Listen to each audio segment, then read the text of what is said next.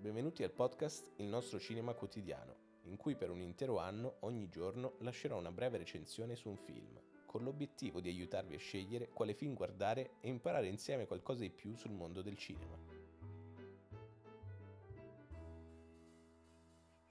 Analizzerò i film secondo dei criteri uguali per tutti, portandovi il mio punto di vista soggettivo.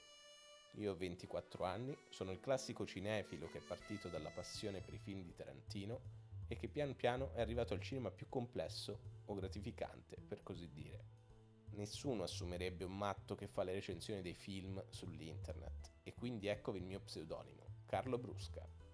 Non sono un esperto, purtroppo, né un critico professionista, ma credo che ogni tanto sia utile fermarsi e riflettere su quello che si è appena guardato o si rischia di trattare il cinema come solo intrattenimento.